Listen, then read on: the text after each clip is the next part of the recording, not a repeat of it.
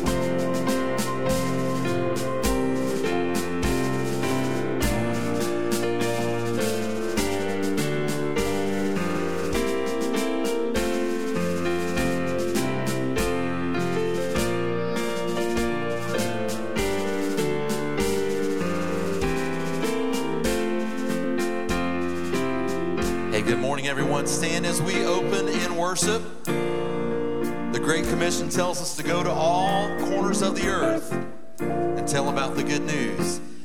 Let's do that this morning.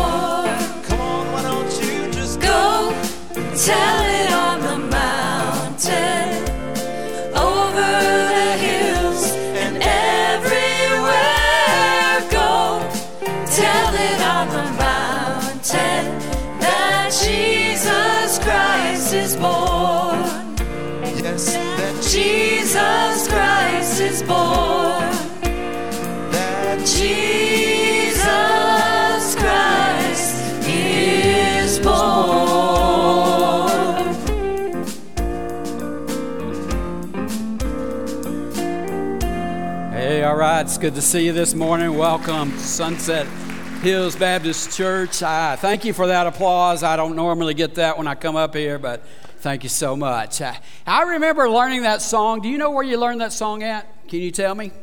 No, I don't remember. Dog, I was going to give you $100 if you oh, could. It's you missed out. I learned that song when I was like in third grade at the Cumberland City Methodist Church, and it was in vacation Bible school. I learned that. And I remember singing it years later thinking, wait a minute, that's a Christmas song? You're supposed to sing that during vacation Bible school. Just didn't seem right to sing it at Christmas, but it is a Christmas carol, a good one. Thank you for singing that this morning. And it's good to see you here, the worship this morning at Sunset Hills. This is your first time to be with us, we're glad you took time to come and, and see these kids do a great job this morning with their lights ready to shine and, and see everything else that's going to take place. So thank you for coming. If you're here for the first time, we would really like to know who you are. You can do that in a couple of different ways. First of all, you can text it at the number that's on the screen just to say hi and give us some information about your, your name and address. Or you can go by the uh, welcome kiosk out in the foyer and leave us information out there. But we really would like to say thanks for coming and spending time with us during this Christmas season as we worship uh, the King, okay? Move around. No, no, don't move around. Right? That's a, oh, I was coming from way back when. I tell you, just turn around and tell somebody, uh, uh, Merry Christmas. No, let's do this. I'm dreaming of a white Christmas. Yeah. Anybody dreaming of a white Christmas?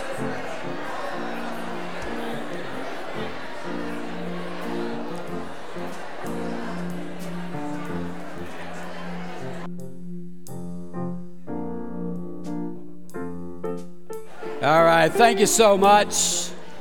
Congregation, you may be seated. We got something special going to happen right now.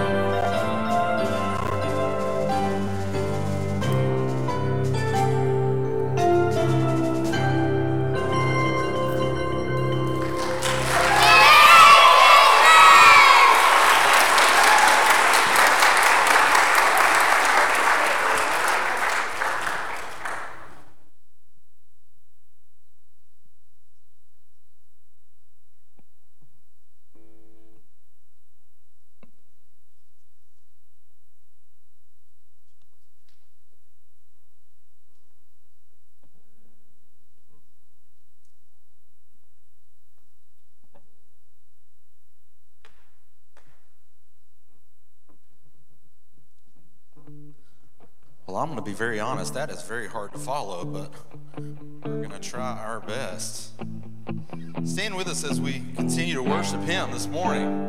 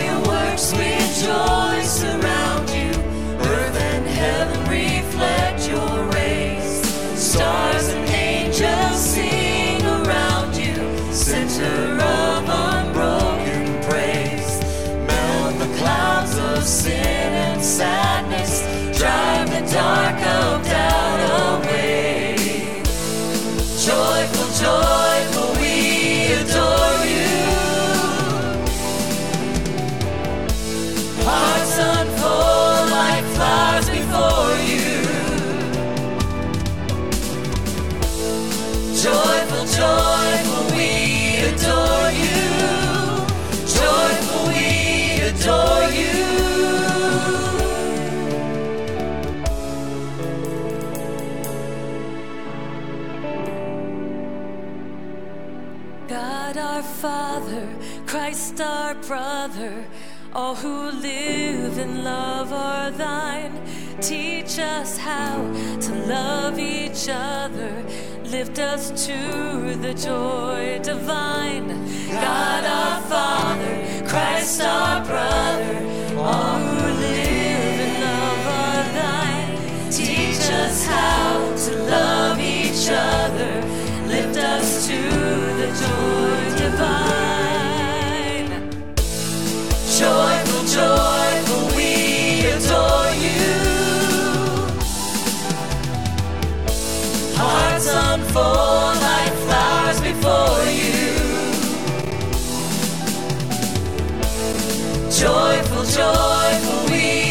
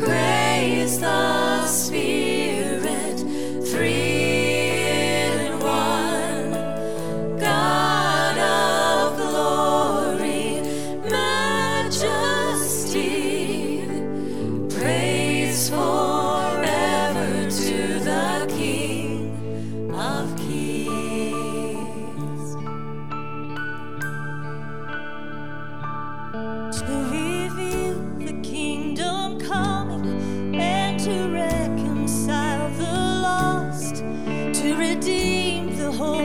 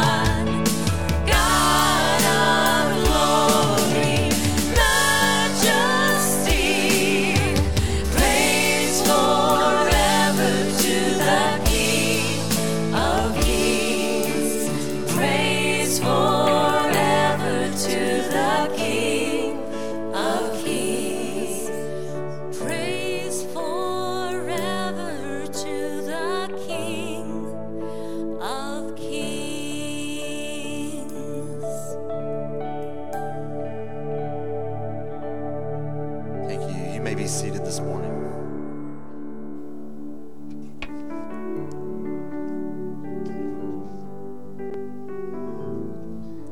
During Christmas, surrounded by family and friends, we feel the warmth of knowing we belong in this place with these people. We feel the joy, sometimes found in a living room, or we feel the jarring disappointment that can come when we sense we do not. This season is a time of highs and lows, joy and depression, of rushing when we want to stand still.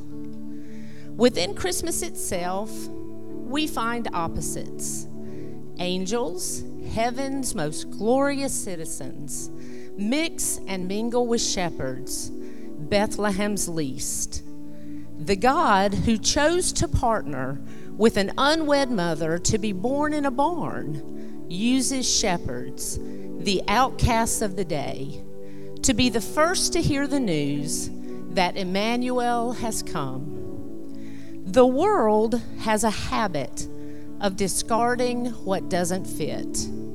Our God does the opposite.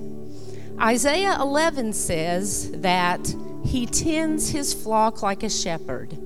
He gathers the lambs in his arms and carries them close to his heart.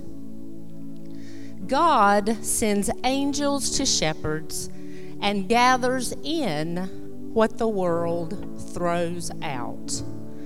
God restores people to health and heals their wounds because they are called outcasts according to Jeremiah 30 17 and according to one night in Bethlehem. God cares for us as lambs. God loves what we do not. God calls us to love everyone, no matter what. We light this candle with for every child that God we have lost our way and wants to come home because there is hope in Christ.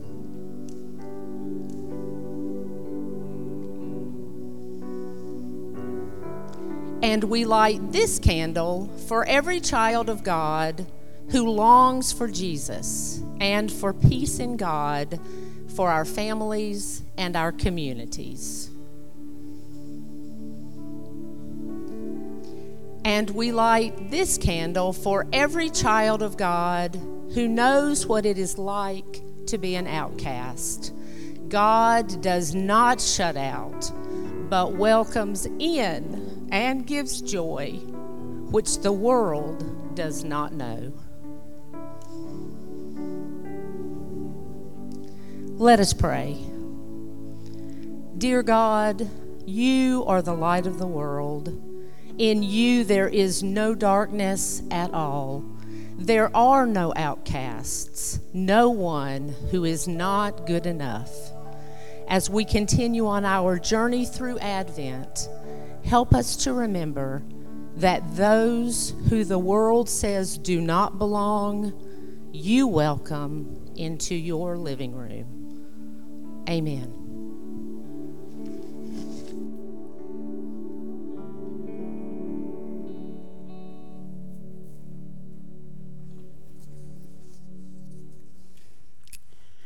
Well, we're in our second week of a series in the Advent season where we're looking at the Christmas story, the greatest, most miraculous birth in all of history of the universe. We've been looking at different rooms as we've traveled this journey in the typical home and taking into account different scenes that uh, may have happened in the story of Jesus' birth and what we've been so familiar with at the Christmas story in this uh, series called Welcome Home. We've walked through the front door, as you may recall if you were here, of our pretend home, and we've exposed the junk room, and today we look at the living room. At least that's what we used to call it when I was growing up, younger days. My grandparents called it the parlor. Uh, I don't know about you, but most of the Durham houses that we lived in, the living room was the most special room of the house. And what I mean by special was this that it contained the best furniture that my parents owned, as well as my grandparents. Most, uh, form, most, it was the most formal type of furniture. Now, my dad and mom really didn't agree on the type furniture that they liked. Dad liked the old Victorian style furniture. And guess what was in our living room? The Victorian style furniture. That's one of the first things she did was get rid of that when he passed away. It's like, get that junk out of here. You didn't eat on this furniture that was in the living room, nor did you lay down. It, uh, you just, it was just there. It was special. It had the most expensive lamps in it. I, I, don't know if you had these kind of lamps when you were growing up, but they were in my house.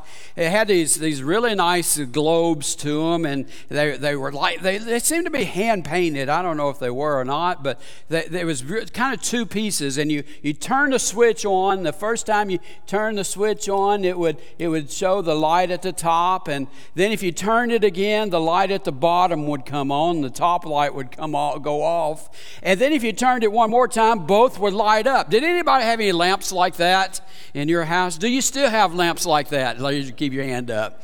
Okay, ah, they're cool. Hey, if you got lamps like that, you probably have a prized possession. You should hang on to them. Nobody else wants them. So, you know, it's like, sorry, I, you, you know, I'm teasing about that, you know. Uh, the room stayed the cleanest of all the rooms in the house. You know why? Because nobody went in it. You weren't allowed. Used only when guests would come. It was where the Christmas tree in our particular house would be set up, the one that you could see through the front picture window. You know what I'm talking about? Those houses of that time, that era, had maybe a big picture window, and usually there would be two, two smaller windows on each side. And that's where mom and dad would place the tree. The aluminum tree. Here's a picture of it. You've probably seen this before. That's the tree. Did anybody have an aluminum tree growing up like I did? Yeah, and Dad had this thing on it. Had a wheel that would t- make it turn different colors and whatnot. You know, and so that, that we we had that that tree there. Uh, it was in that room because that's where Santa Claus, is the only room he could sneak in and leave the toys. Right? You know, nobody else was there. It's a popular design in the 50s and the 60s, in the 70s and beyond. From time to time, Mom and Dad as we were growing up, would go pay a formal visit to another family, and occasionally us boys would go along with them. And whenever uh, this would happen, we knew that there was a pretty stout warning that was coming along with our visit before we got there on the way to the destination in our little Volkswagen VW bug that dad would drive. He would always tell us this when we get there, you boys sit quietly on the couch and behave. Don't ask for about anything. Don't talk unless they say something to you. Don't put your feet on the furniture. No fighting, and you better not embarrass us if uh, if you if uh, while we're there. And then they'd always have this other warning: if they ask you if you want something, say no.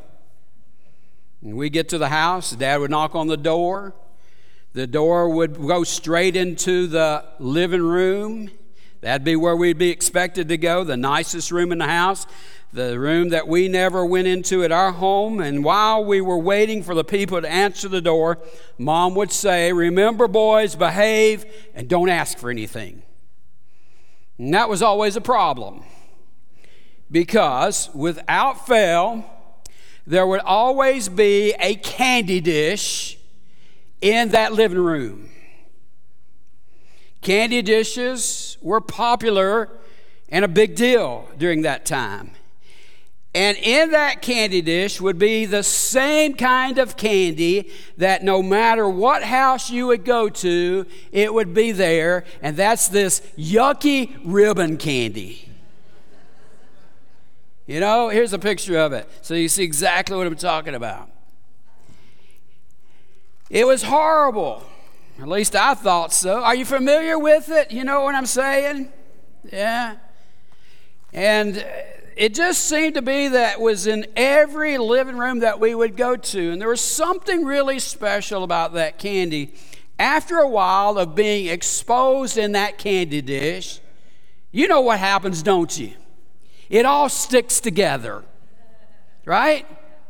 And, and or or maybe it just been in the dish way too long. I, one of the two. I, I, I tend to think it's probably been there just a bit too long, but not too long after the nice greeting that would take place and the invitation to sit on the furniture that seldom got sat on and the exchange of conversation that would inevitably take place, the lady would politely get up, go over to that candy dish that we had been staring at the whole time, and she would pick it up and she would start bringing it around, making her way to each one of us boys to see if we wanted any of the candy. Now, I don't know if this was a test that my mom and dad had set up ahead of time or what, or maybe it was just pure torture that it would be that way. But, you know, she would come around and, and, and we uh, had been told that if she, if she offers us anything, we're not to take it, right? It's a dilemma. What do you do? Nice lady's trying to give her boys some candy, and we've been told by our parents, don't you dare take it. You know, don't take anything she offers it to. The lady would insist, and she keeps standing there. You know, don't you want some? Sure, it's okay. Your mom and dad won't mind. They just told us that we couldn't have it. What do you mean they won't mind? We're going to get a spanking if they do. And finally, after a while, we get the nod from mom or dad, okay, you can have it. Just take, take one piece. Some of y'all been there. You know, and uh, you've been in those living rooms, right? And so it, that's a problem too, because you know what would happen with that candy? It would all be stuck together. Try to get one piece of that ribbon candy.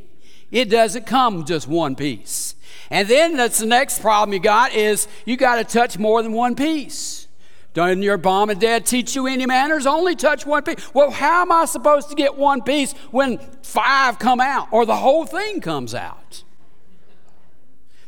And then the next problem would come when you're starting to try to tear it apart. You know what happens? Pieces go flying every which way. You have this little mess of crumbs there, of that ribbon candy on the floor. Sheer torture. That would happen when we went to visit the living room. You know what? Scenes like that don't happen anymore. Well, I, I, I, venture to say, you guys right here, you, you're old enough. Have you ever had any ribbon candy? No. Have your parents ever told you to sit quietly and. No, I'm not going to ask you that. You know what? Basically, we don't raise kids with the idea of seen and not heard anymore, right? Yeah. Or probably the biggest reason we don't see this anymore because houses aren't built with a formal living room as in the past. The living room of today, why, it's much more casual. Maybe even called something different like the family room or the den. Now, I know technically there's a difference in a living room and a family room or a den. In fact, if you were to look it up, you'd have a pretty good kind of lesson on what the difference is and the formality and the casual, all of that. I, I get that, but for purposes of what I'm going to talk about this morning, uh, it's basically the same whether you call it the family room or the den or the classic living room. Basically, they're welcoming and comfortable. And we've come a long ways from the days of the parlor to a living room to a family room. So, whatever you call it today, it's the room where the family does life. We don't have a formal living room like I described earlier in our house. We used to. In fact, the space that was once the um, the fan, the, the I'm sorry, the living room is now our dining room. We turned it into a dining room. Uh, we have a family room, and in that family room that's opposite on the back part of the house, uh, it, it's uh, a place where Lynn and I spend uh, much of our time. We spend more time in that room basically than any other room except maybe our bedroom where we sleep. It's where we do life, and we enjoy being in this family room. Yesterday at the men's breakfast, the question was asked as a, as a warm up exercise you could answer one of two questions What is your favorite Christmas carol, or what is your favorite tradition at Christmas? And I thought, well, I'll answer about my favorite Christmas carol because that was so much simpler than really what one of my favorite traditions are. I have a lot of favorites at, of traditions at Christmas time, but I thought, well, I'm just going to answer about the Christmas carol. And by the way, it is Oh Holy Night, okay? And I wasn't alone. Is anybody else that's your favorite Christmas carol, Oh Holy Night? I think I'll sing it since y'all like it so much. Well, maybe not. But one of my favorite Christmas traditions that I truly enjoy is also one of my least favorite that I do. Want to guess what it is? The decorations. Yeah. I truly enjoy the decorations in our home. I don't necessarily enjoy the decorating. But once they're done, I enjoy them. We, uh, one of our family traditions that we broke from this year that I was really sad over. And really had a few days that I had to just buck it up. It's like uh, uh, we normally would go out and almost for all these years of the last 30 something years, 36 years, we would go out and cut a Christmas tree. Uh, go to a farm, we'd cut it and drag it home in got it home and we decorated. I remember the, one of the first years we did this uh, after we were married soon after uh, lynn was pregnant and we uh, were doing a home renovation and we were just in the midst of all that and hadn't really had time to go out and get a christmas tree. So instead of going and cutting it we went to one of these places where they sell a christmas tree and it was christmas eve and they were almost all gone. And we got to almost the last tree. It was about this high high and was, it was about this wide. It looked just like Lynn being pregnant. We called it the pregnant tree. Yes, can I come to somebody's dinner tomorrow night? Can I come visit your living room? I need a couch and a bed. we have all these Christmas ornaments that we like to put on the tree. In fact, so this year we went and we got us an artificial tree. You know, oh, it's pre lit, the lights are too bright, it's not wide like the first one was, it's too small for all of our ornaments. It took us three hours the other night to decorate the thing, pulling out all of these special ornaments that we have. Lynn got almost all of them on there. And you can't hardly see any green for all the ornaments that are hanging off of it. But you know what? We have such a good time remembering those ornaments. Occasionally, I'll, I'll, I'll pull an ornament from some kid that gave her an ornament back when she was teaching school, and uh, I'll try to find that kid and I'll say, hey, remember giving this ornament to Mrs. Durham from like 30 years ago? You know, it's pretty cool to remember those things. Um, Christmas, we love decorating all of around our house. And we love putting a lot of decorations in this family room where our family will gather in just a few weeks on Christmas Day. But on that first Christmas, Joseph and Mary did not have a comfortable and welcoming family room to welcome their first child. It was the opposite, as we know.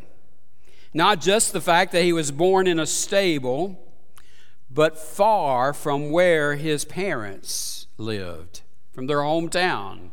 And soon after Jesus was born in the ancestral city of Bethlehem, Joseph and Mary brought Jesus to the temple in Jerusalem, and within months, the family would have to journey by night to Egypt. You know the reason why to escape the murderous rampage of King Herod.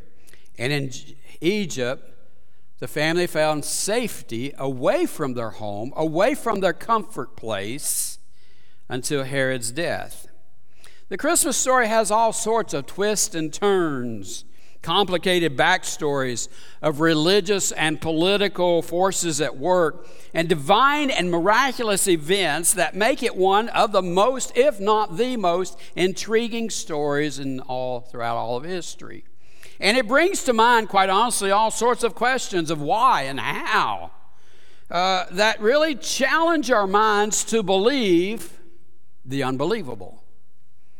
Some questions can be answered, really, by looking at the historical evidence and events that are documented through eyewitness accounts that have taken place and ancient prophecies. You can look into those and, and get some answers. While there are other questions that are strictly, well, you just have to rely on faith to know the answer to them. Or questions that we may not ever know the answers to until maybe we get to heaven. We know for sure that Jesus was born, and that event changed history. We know that he had a family, he had a mother, he had a father, really, really a stepfather. And I'm intrigued by the plan that Jesus, that God would, that God would uh, bring Jesus make his entrance into the world as every other person has entered into the world through the birth canal. I mean, that just uh, uh, intrigues me. Well, every other person except two, Adam and Eve, as we know. The only exceptions to that were the ones that God created himself. But God chooses a family.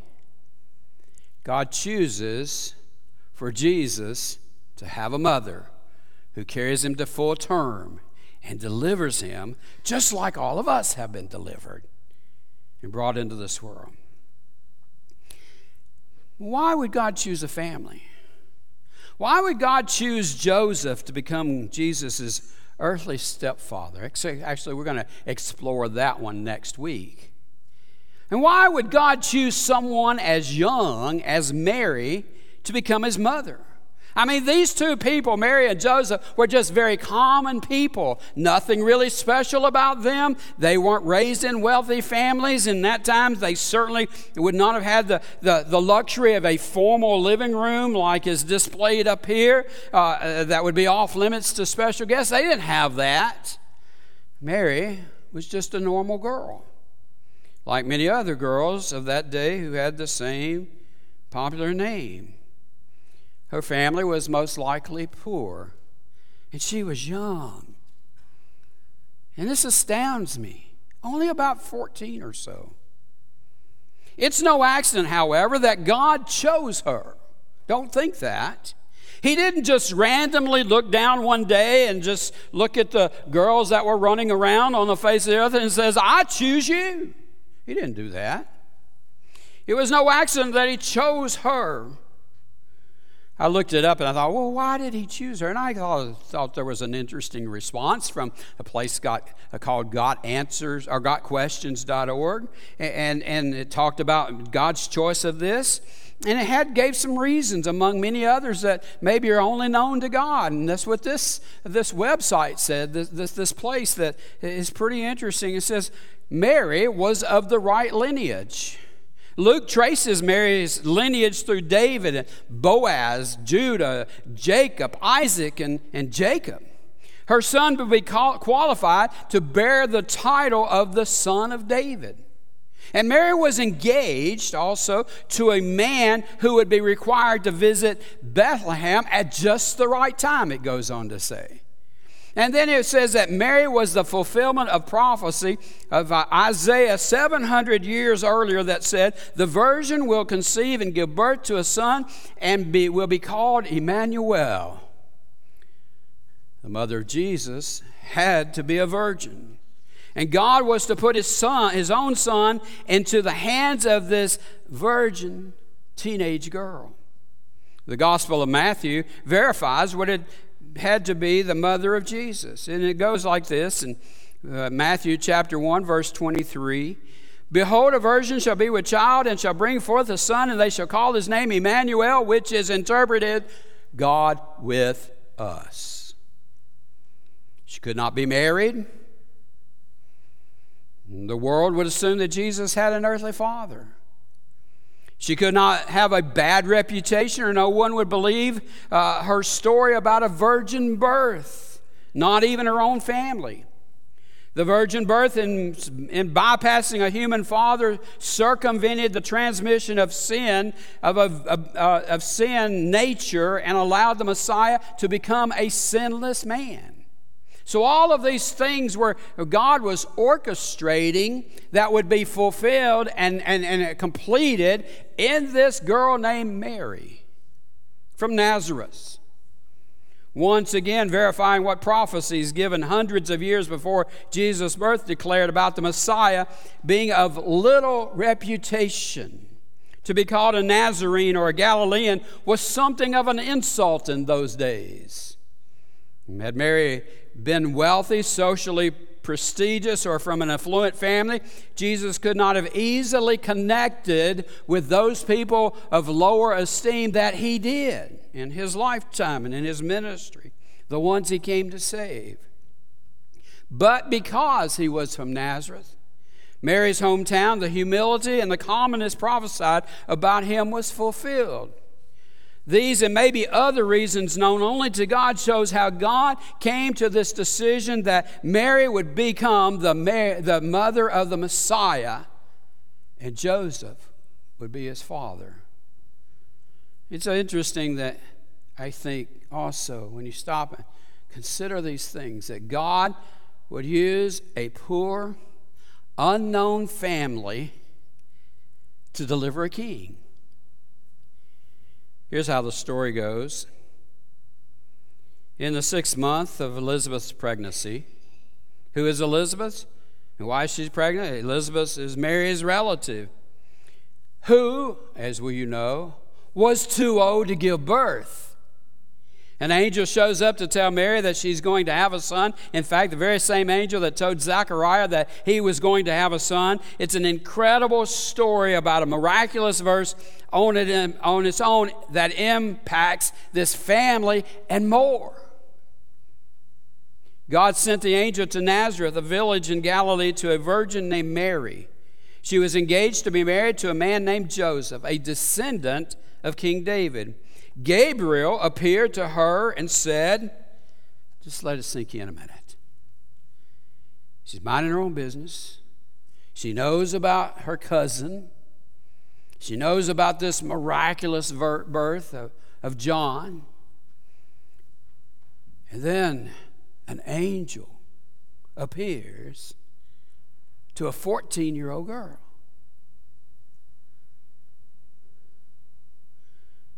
Greetings, favored woman. The Lord is with you. I don't know how I'd respond to something like that. An angel shows up. I mean, I think I'd probably, man, I've always wanted an angel. isn't, that, isn't that pretty cool? Yeah. Let me just kind of soak it in for a minute. What do angels look like? Have you ever seen an angel? Anybody ever seen an angel? I've never seen an angel. All right. How does she know it was an angel? But it shows up. Actually, I think she's probably freaking out, as I would be. The Bible says confused and disturbed. Mary tried to think what angel could mean shows up say, I'm favored. The Lord's with me. I'd be confused and disturbed also. What does this mean? What's happening here? Then the angel said to her in Luke chapter 1, verse 30, Do not be afraid. Why didn't you say that at the beginning? You know? He would have just put me at ease more. Don't be afraid. Oh, uh, oh, he says something else to her. Do not be afraid, Mary, for you have, been, have found favor with God. I'm pretty sure if we were in her shoes, there would be all sorts of thoughts racing through our head. What will I do? Man, where can I run to? Is this it? I mean, is life over? This angel's coming to, he's coming to carry me home. Obviously, she's afraid. But the angel, speaking in a voice that she can understand, says, Fear not. Don't be afraid. Instead, Mary, you have been found favor with God. And putting her at ease, he tells her, God has favored you. God's going to favor me? Her mind must still be racing of thoughts of what does this mean? Favor. What does that look like? I, just have a feeling that Mary, being fresh off of understanding about her cousin and the birth of John, that she's understanding there's some kind of association here, that finding favor with God is a good thing. Uh, and while she knows it'll be good, this favor of God is still certainly something that she hadn't planned for. Like, this angel, on behalf of God, has something very different for her. What Mary is about to find out is she's favored by God, but in a different kind of plan than what she probably expected. He interrupts her life with choosing a different path for her to follow. I guess you could say she was, he was interrupting what she had planned to be her real comfortable life back with Joseph in Nazareth. Things are going to be pretty good when I marry Joseph. I mean, it's been engaged, things, plans have been made. Wow, we'll have a bunch of kids, we'll settle down. Joseph has a good job, he's going to build things for the people in the community. My life's going to be pretty good. But then comes along God, he says, um, hmm, I got different plans than your comfortable lifestyle that you're doing right now. You see, God often does that. He often interrupts what we consider to be real comfortable and does things that are very inconvenient. His purpose for us is so often different than what we have planned for ourselves. The story goes on verse 31 you will conceive and go, whoa, whoa wait a minute. You're going to, what? You're going to conceive and give birth to a son. You will name him Jesus? Wow. This is a definite plan that's happening. Down to what I'm going to name the child? He will be great and be called the Son of the Most High. The Lord God will give you the, him the throne of his father David, and he will reign over the house of Jacob forever. His kingdom will never end. And she asks a very legitimate question How will this be? Mary asked the angel, I'm a virgin. This can't happen to me. It's impossible. I know enough about how the birthing process works to know that this is not how it normally goes. You got a pretty absurd plan here. Virgins don't have babies. What you're saying is completely impossible. If you're a woman, you know what? Thank goodness that there are women in our lives. Christmas would not be Christmas without a woman. You know? I mean, just go back in my, my childhood. Who bought all the presents at our house? My mom. Who wrapped them all up? My mom. Who did all the cooking at our house? Certainly not my dad, thank goodness. Who buys all the presents at my house?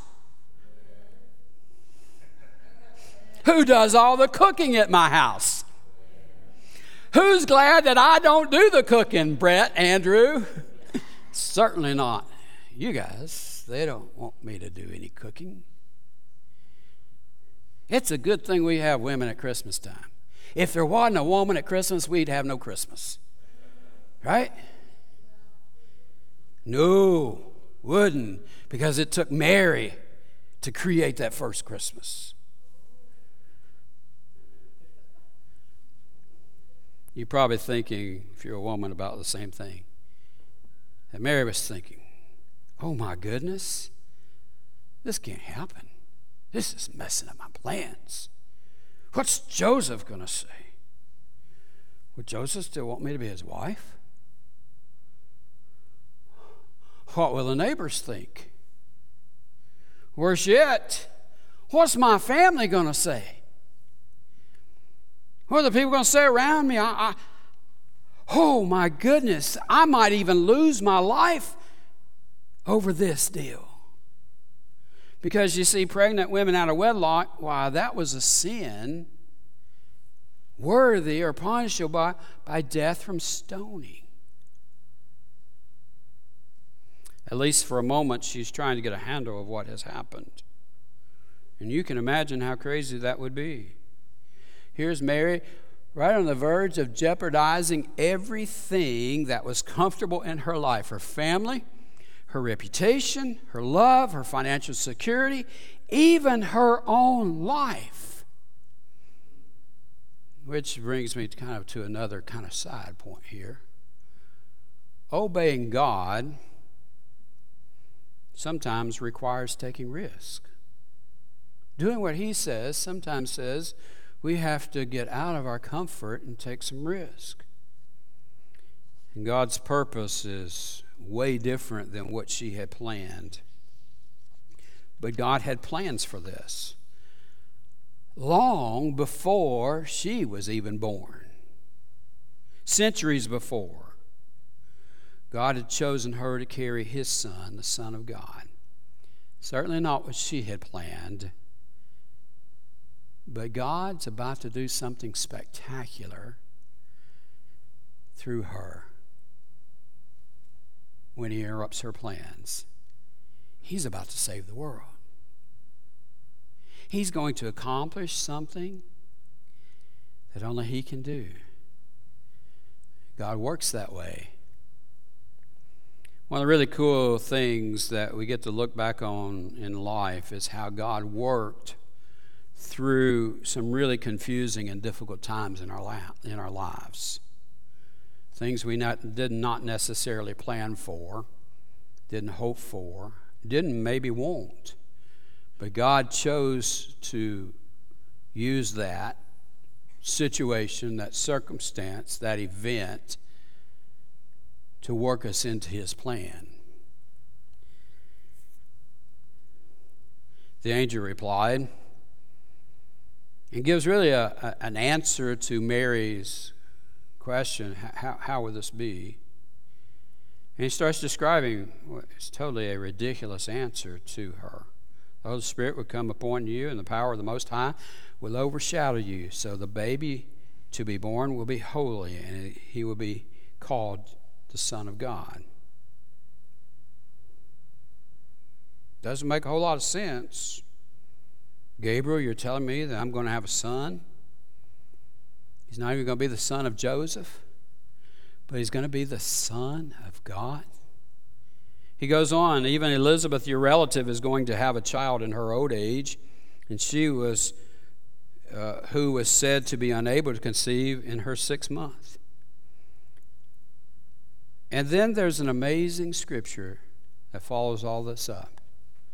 And it's a scripture that really, that I hope that you take home with you today. Uh, you've probably read it many times, you've heard it many times. But the angel says this For nothing is impossible with God. It's a life changing scripture. That when we claim this, it can do incredible things in our life of believing that nothing is impossible with God. And let me just say this whether you believe this or not, it's still true. Nothing is impossible with God.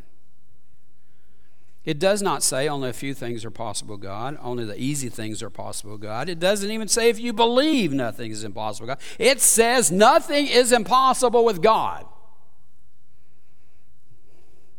In the scripture, this Christmas story reminds us that if God can do all this, it makes us wonder what is there in our life that seems too impossible for Him to do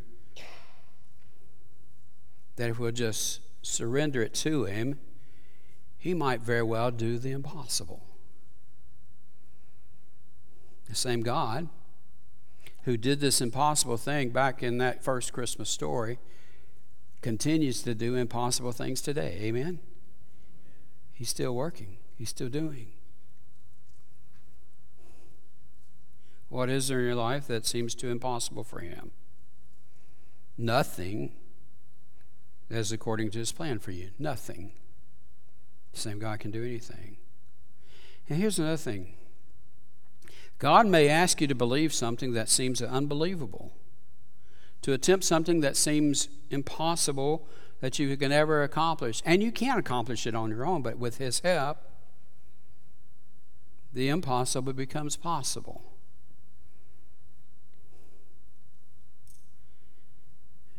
There are many scriptures that reinforce this.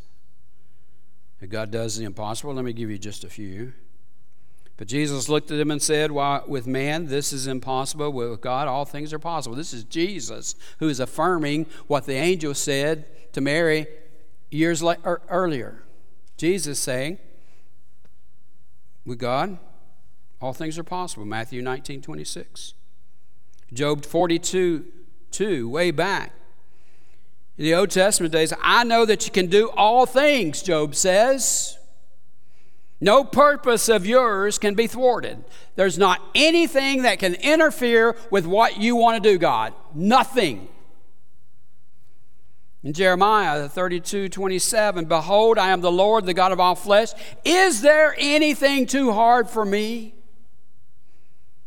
You get the picture? God makes it clear that He can do all things, and we have privilege to that promise. It's an incredible announcement that Gabriel is making to Mary.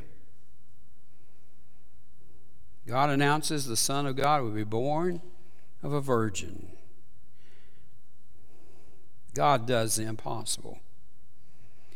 So that brings me to a question here.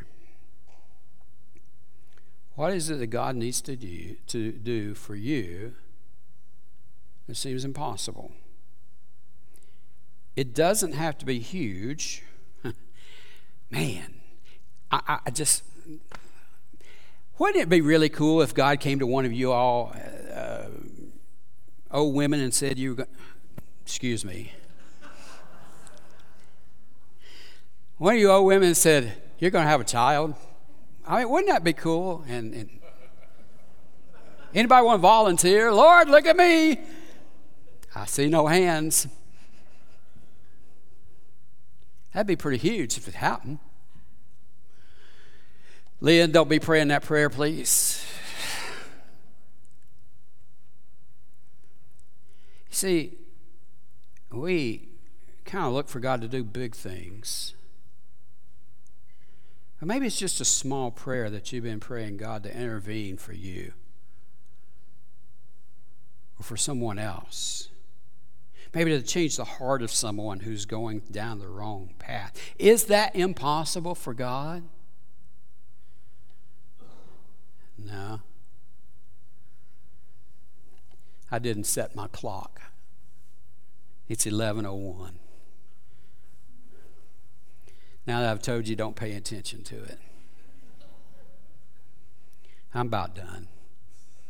I had to have an echocardiogram done this past week just to check, make sure everything's still working with the valves they put inside my heart. And when I went in, a guy by the name of um, WJ came back and he uh, he says, "Mr. Durham, I'm ready for you." He took me back to the room and started preparing what needed to happen for him to do that echocardiogram and he found out I was a pastor. And whenever somebody seems to find out I'm a pastor, I get to hear their whole life story. No exception to this. He said, Man, have I got a testimony for you? And he did. Spectacular. Dropped out of school when he was in high school, living in the woods. I'm thinking, You're doing this to my heart? You've been living in the woods? And he keeps on telling his story. how he became disabled and some funds were made available for him to go to school. So he went to enroll in a local college, and they basically said, uh, You're not college material. You can't go to school. Through some other means and ways, he was able to go to a school counselor, a college counselor, and the college counselor says, um, It appears you've got some problems. And they gave him the test uh, to get in. It appears you've got some problems with reading. He said, Yes. It appears you've got some problems with algebra. He said, Yes. He thought, Whoever uses algebra. I agree with that. Whoever uses algebra. Why they have in school, I don't know. But he starts telling me this story of how God started intervening in his life. Graduated from college as an honor student. And God kept directing him, even though his, his college degree wasn't in the field that he was now doing. He goes back to school and he learns how to do all this stuff. And he starts, he's told me, he says, God so affected my heart, I wanted to turn around and help people with their hearts. Don't tell me God's not still doing impossible things in big ways and little ways. Maybe you have given up on praying for somebody or God changing your own heart. Never forget this. For nothing is impossible with God. That's what the angel said. And then Mary gives a reply back. It's a great lesson for us. And she says two things that we should have a part of our as, as a part of our vocabulary. I am the Lord's servant. May it be to me as you have said. When God's asking you something, the right reply is this I am the Lord's servant. May it be as you have said. I am your servant. In other words, I have no fear in what you're saying to me about your plans because I'm the Lord's servant. And I know you've got the best in store for me. I'm your servant, God, and I trust you. I'm not going to fight it, I'm not going to question it. I trust you, I believe you. I am your servant, and may it be, let it come. Let it come.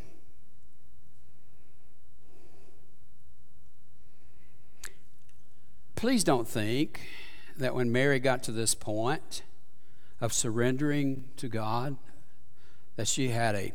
Remember, it said she was favored? That she had an easy life the rest of her life? She didn't. She had a very difficult life.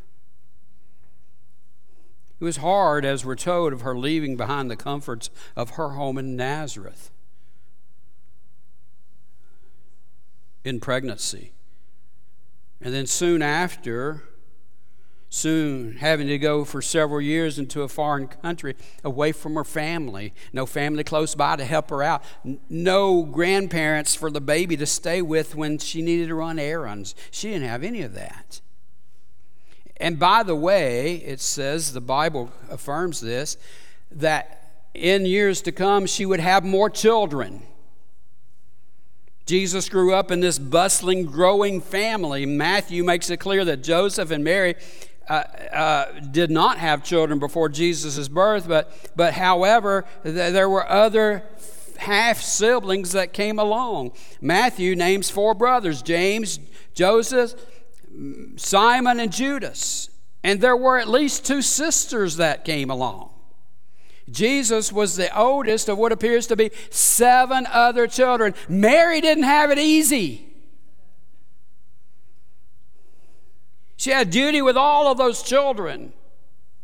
And then it says later on, Jesus' own mother and brothers supported her ministry. And you recall that she was standing there, part of the crowd, when he was hanging on the cross.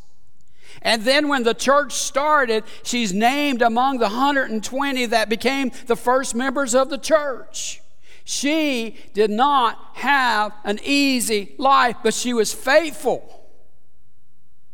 She got out of that comfort. And in that, guess what she found? She found peace about what God had assigned to her. I trust you. I place all my doubts and fears in your care. And I'm ready, willingly, joyfully, dutifully, left the comforts of her home to be the servant of God. So let me ask you this question.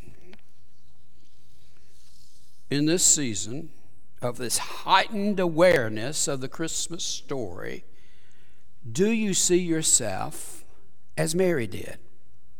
A servant, willing to leave the comfort of your living room. I'm not talking about this room in your house. I'm talking about the living room of your life. To the point you're willing to say, May it be to me as you have said. Would you bow your heads in prayer, please? I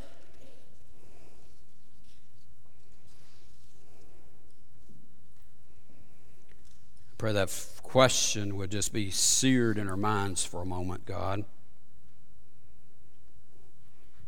That each of us would look at Mary's life and we would understand that she truly was a servant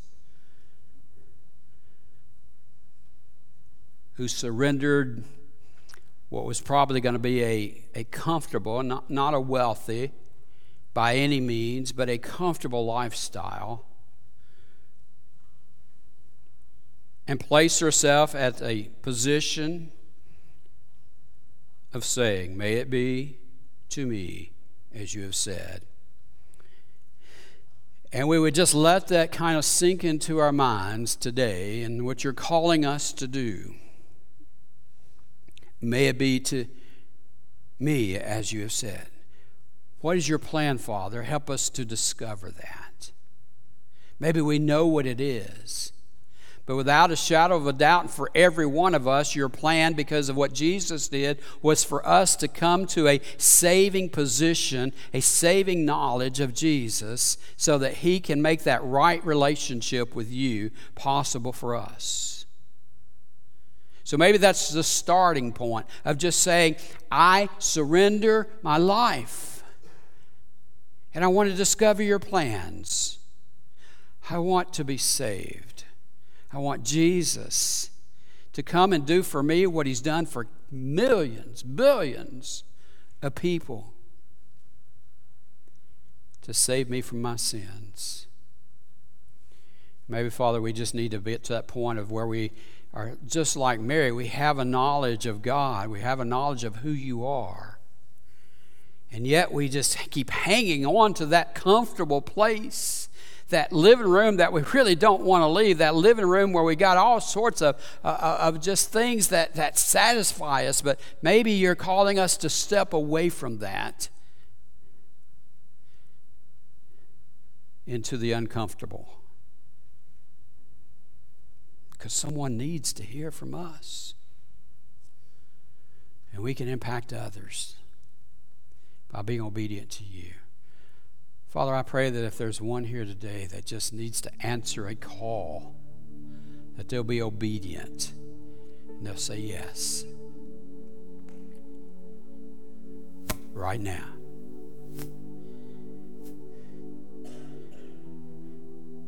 In a simple prayer, you can say yes. What you're calling me, Father, I say yes.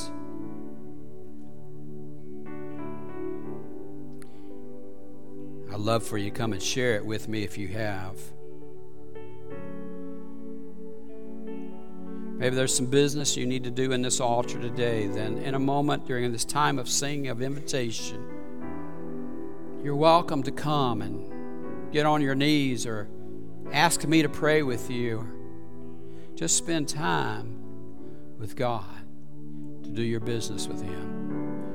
Help us be obedient, Father. In Jesus' name we pray. Amen. Please stand and sing. Surely the presence of the Lord is in this place, and I can feel His mighty power and His grace. I can hear brush of angels' wings. I see glory on each face.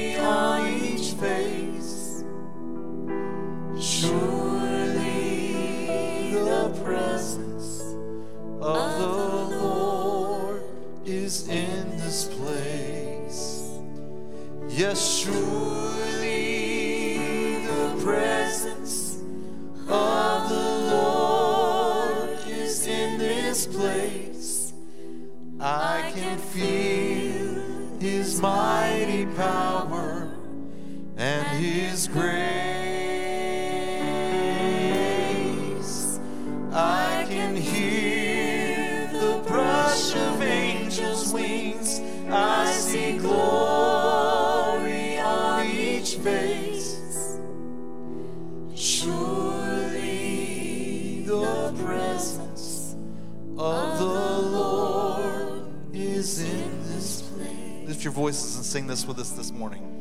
Surely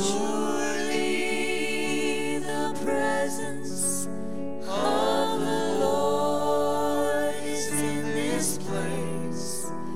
I can feel His mighty power and His grace. I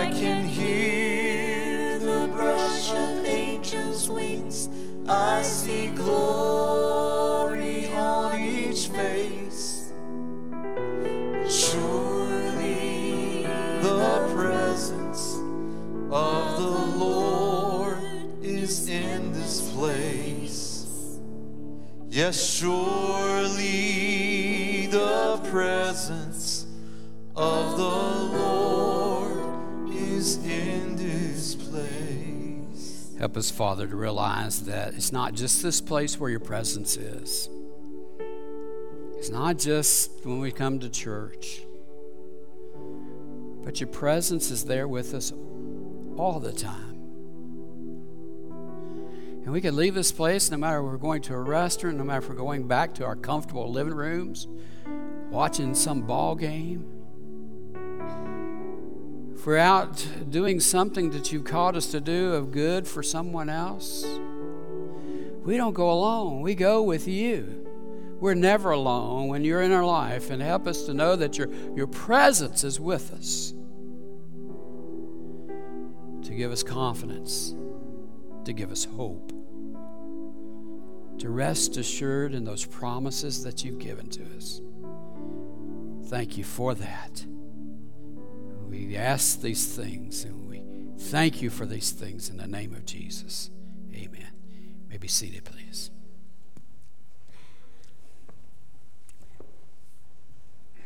You got some? It's good to be in the house of the Lord this morning. Um, a lot of things still coming up this Christmas season. This week we have uh, children's ministry parties, and we have our student ministry Christmas party. Super excited about that. Uh, that's going to be this coming Friday. Uh, we're going bowling. I'm going to school these teenagers on the lanes, and we're going to tear up Cici's Pizza all you can eat. Man, they don't see us coming. We got some kids that love to eat pizza.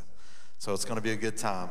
But most importantly, celebrating uh, what Christmas means, and that's uh, the birth of, of the Christ child. So uh, be in prayer for us this week as we um, continue to do ministry there. Armor of God Women's Winter Bible Study. If you haven't already signed up for that, it's beginning January the 11th.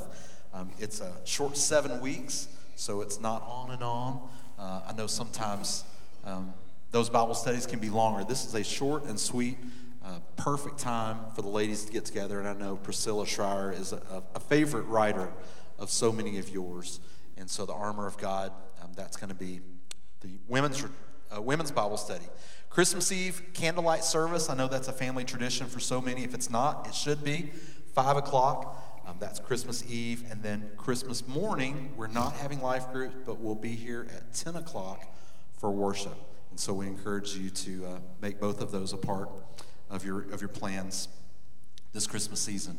Also, if you haven't already supported international missions, you can do that through um, our Lottie Moon offering, and that's a part of our our card system. You, have seen cards out front, and uh, instead of paying postage there, we encourage you as you exchange cards to people within our church um, that that money that normally you would pay to postage, that you would uh, donate that to international missions. And there's envelopes out there that make that available. Hey, I want to take just a moment, a Hold quick up. moment. We're going to thank- watch a quick video on Oh, that. let's do that. All right.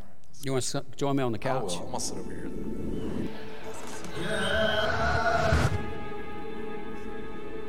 Buddy.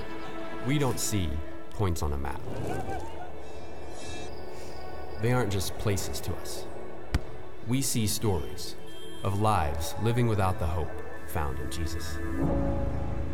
Today, somewhere between the Great Commission and the Great Multitude, we find ourselves facing the world's greatest problem lostness. Even in the midst of natural disasters, humanitarian crises, and political instability, Southern Baptists send IMB missionaries to give their lives to the lost, living amongst those who have never heard the gospel. People in hard to reach places, people in cities, and those who are dispersed and displaced around the world. At the IMB, we believe that missionary presence cultivates gospel access. Gospel access that knows no geographic or social boundary. We believe that missionary presence fuels gospel belief, and we see the results. We see lives transformed, generations forever changed, and churches planted. Local expressions of the church that take ownership and thrive. God has made our purpose clear. Together, we seek to take the gospel to every nation, to all tribes, to all peoples, to all languages. We don't see places on a map. We see our place in fulfilling the Great Commission. This is our mission. This is your mission. And we are reaching the nations together. Wow, that's why we do what we do. I love that. Hey, I want to just take a, a special moment just to thank Cheryl uh, Lewis for playing for us for the last couple of weeks. She's uh, going to be in the lobbies before, after life group, before worship, just uh, getting us in that Christmas spirit. Thank you, Cheryl. And then Sandy Sidlow, man, she knocked it out of the park with those cookies this morning. If you haven't had one of those cookies, they're all homemade. And uh, I just think some of the best cookies I've ever had. So thank you so much. We appreciate y'all. So. Just a couple of quick announcements. There will be a deacons meeting this coming Wednesday evening at 6:30. So, men, please be here for that. Also, uh, next Sunday morning, immediately following the, the worship service, there'll be a very brief business meeting for the purpose of uh, uh, affirming our deacon selection team. Uh, the names of our, our, according to our Constitution bylaws, we submit those names who've been chosen by the deacon body to serve on a deacon selection team for uh, upcoming office of deacons uh, for the couple next couple of years. So we'll be having a quick meeting just to affirm that uh, and, and next Sunday following the worship service so that they can begin their work. This morning, I am happy to say to you that we have some folks who are coming to be a part of our church family. Daryl and Stephanie Dietz, would you guys come and join me for a moment? Um, they uh, are, they've been coming for a pretty good while now since they moved back to ten- Tennessee, and we have welcomed them. And you saw Stephanie was doing some of the reading this morning. They've done other things so we're grateful that you have come to say, hey, we want this to be our church family. Now, I'll say that I've known these guys for a number of years. Uh, their daughters were in our school at Radnor Baptist Academy. Stephanie taught in our school for several years, and and uh, so now it's just a, a, different relationship, and, and I'm grateful for that. So thank you for your service to us in times past and what God's going to do to bless us in the future. And if you guys would go in the lobby out there, and uh, you can go and welcome folks, and uh, you welcome them into our congregation. Aren't you glad they're here this morning? Would you express your appreciation? Again, would you please stand again if this is your first time be with us? Thanks for coming this morning. Didn't the kids do a great job this morning? Wow, whoa, wonderful job. And uh, please pray for Mike, the children's pastor. He is homesick, very sick. The whole family has been sick this past week, so you pray for him and others that you have there. God, we thank you for this day. Bless us in what we do. May we be mindful of everything that you've done for us and never look at anything that's too hard for you to do. We ask these things in Jesus' name. Amen. Hi, good morning. This is Kelly. I want to take a moment to personally thank you for joining us for today's live stream. I hope today's message was encouraging and inspiring for you. You know what? We would love to hear from you. If you're here today and you made a decision for Christ, or maybe you just have a simple prayer request, we would love to know about that. You can text the word prayer to 615 776 1807. One of our pastors will be back in touch with you. Hey, if you're in the neighborhood, we'd love to see you in person. You can join us for life groups at 9 a.m. or blended worship at 10 a.m. And let me say this from your youngest family member to your family member that has the most years of life experience, we have a place for you. You know, I believe that we're living in unprecedented times. People all around us are looking for sources of hope. And you and I, we both know where that hope is found. We have a God who loves us, and He wants to meet us right where we are. But you know what? He loves us too much to keep us there. So come and join us, whether online or in person. We would love to shake your hand, give you a smile, and uh, do life with you here at Sunset Hills. Have a great week, everybody.